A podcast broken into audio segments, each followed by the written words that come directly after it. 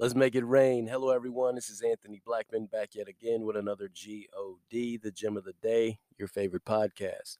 First and foremost, and as always, I want to thank you for listening. And if you like, subscribe and share with a friend. You can also go to MakeItRain.net to check out all content all the time. If you're ever having a weekday, check me out every weekday. New podcast drops. Today, I want to talk about depressed. But before we do so, let us pray.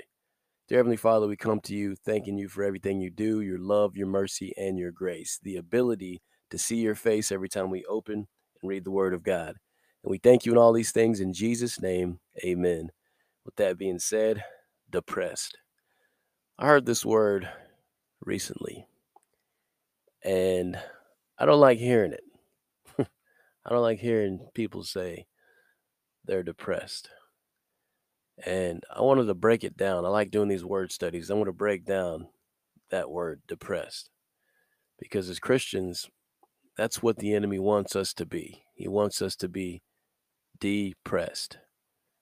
He tries to drive us into depression, but we shouldn't be with the Lord on our side. We shouldn't be with the Holy Spirit helping us. We shouldn't be with God within us. We shouldn't be depressed.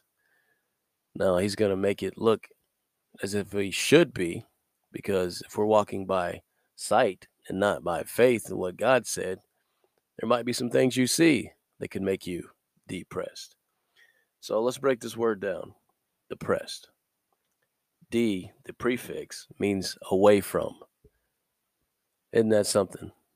If you break it down, the prefix of the word depressed is D, D-E, which means away from. Away from what? From God. That's his whole agenda. That's the enemy's whole agenda, is to drive you away from God. Depressed. Pressed. Okay, let's break that down. Let's look up the definition of that.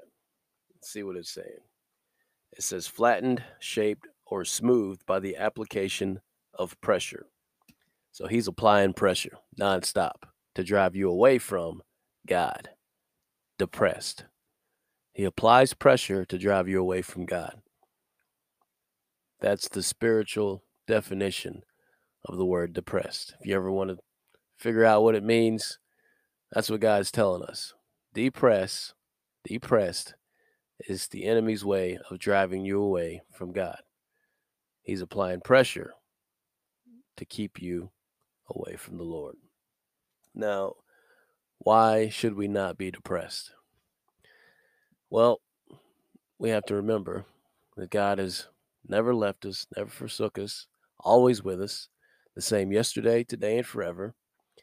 And the book of 2 Corinthians, chapter 4, Paul wrote this, and if anyone had a reason to be depressed, if you read about Paul and some of the things he endured for preaching the name of the Lord, he had a reason. And this is what he says in 2 Corinthians chapter 4, starting on verse 7.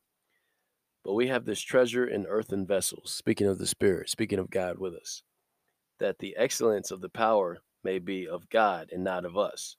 We are hard pressed on every side, yet not crushed. See how he says that? We are hard pressed on every side. He's letting you know the enemy is coming to apply pressure to keep you depressed. He says, we are hard pressed. We are. He says, but not crushed. We are perplexed, but not in despair. Persecuted, but not forsaken. Struck down, but not destroyed. Always carrying about in the body the dying of the Lord Jesus, that the life of Jesus also may be manifested in our body. For we who live are always delivered to death for Jesus' sake, that the life of Jesus also may be manifested in our mortal flesh. So then death is working in us, but life in you. Check this out. He says, and since we have the same spirit of faith, according to what is written, I believe and therefore I spoke. We also believe and therefore speak. He's saying, no matter what it looks like, you speak these things in existence. You remember what God said. You repeat that day in and day out. Meditate on what God said, the promises of God, no matter how hard pressed you are. You stay out of that depression, knowing that it's just the enemy applying pressure to drive you away from our Lord and Savior. Paul's letting us know that we're hard pressed all the time. We're not crushed, though. We have hope. He goes on to say, I believe and therefore I spoke, knowing that he who raised up the Lord Jesus will also raise us up with Jesus and will present us with you.